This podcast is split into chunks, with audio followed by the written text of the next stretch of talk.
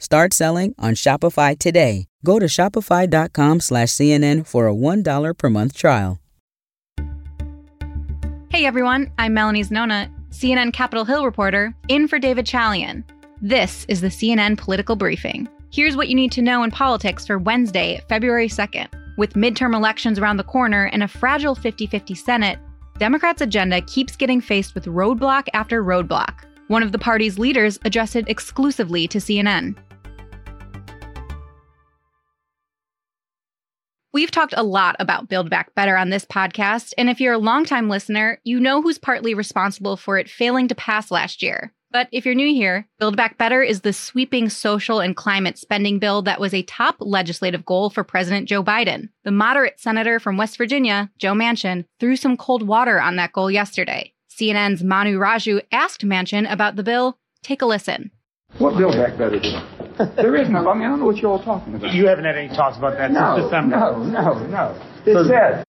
Manchin has raised concerns over inflation, the pandemic, the federal debt, and the government spending as some of his reasons not to support the bill. So, there's no clear path forward for the $1.9 trillion spending plan as it stands. But Democrats still remain hopeful to eventually pass some kind of scaled back version of that legislation. White House Press Secretary Jen Psaki didn't respond to Manchin's comments on Build Back Better Tuesday, but added this. What I will note, and where there is strong support moving forward across the Democratic caucus, is on taking steps to lower costs for childcare, for healthcare, for elder care, on making sure that Medicare can negotiate the cost of prescription drugs, and ensuring the tax system is fair whatever you call that, there is strong support for that, strong passion for that, a lot of advocacy for that, and there are a lot of members having continued conversations about it.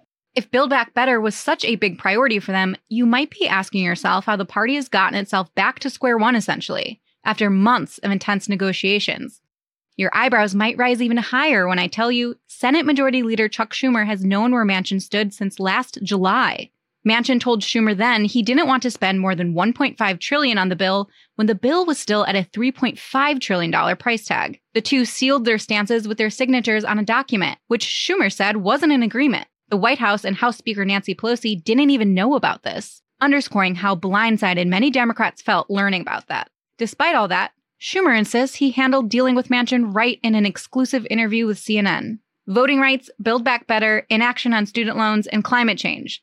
These are a few of many examples that show how hard it is for Schumer to maneuver as majority leader in a narrowly divided chamber, especially working with two Democrats who buck the party's wishes often Manchin and Arizona Senator Kyrsten Sinema. There's a high stakes Supreme Court nomination coming up that can reset the caucus toward action and unity. But even so, the sudden illness of a member, Senator Ben Ray Lujan of New Mexico, who suffered a stroke last week, underscores the limit of Schumer's ambitions. Senator Lujan is expected to make a quick recovery, but still, anything can happen. Without one senator, Democrats could face difficulties in advancing votes and nominations. Schumer tells CNN exclusively, despite all the setbacks, he believes he and his colleagues have excelled at moving Biden's agenda forward. He says infrastructure, confirming 40 plus judges, and enacting COVID 19 relief are all accomplishments that far overshadow what was left on the table. We know progressives and moderates within the Democratic Party have plenty of policy disagreements. And Schumer's leadership approach over the last two years has been defined by an eager embrace of the left, to the chagrin of some and dismay of others. Among some top House Democrats, there's ample frustration at Schumer's reluctancy to tell any member the word no especially as Pelosi has stood up to progressives in dealing with her three seat House margin and popular policies have fallen to the wayside. Many Democrats tell CNN their guesses for why Schumer has such a progressive soft spot is because he's up for re election himself this year. He could be worried about any primary challenges, especially if progressive Congresswoman Alexandria Ocasio Cortez decides to give him a run for his money. Speaking of primaries, some of the most vulnerable Democrats in the Senate have raised enormous sums. That's according to new campaign finance reports.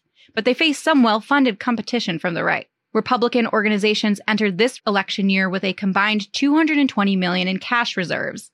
By contrast, organizations working to elect Democrats to Congress had about 176 million in their bank accounts. Some key Senate races to watch in 2022 will be in Georgia, New Mexico, and Arizona, where incumbent Democrats saw strong fundraising numbers. Florida will be interesting too, where Democrat Val Demings aims to unseat GOP Senator Marco Rubio this year. She out fundraised him last quarter. Manchin and Sinema each posted strong fundraising numbers in the fourth quarter, with both raising over a million dollars.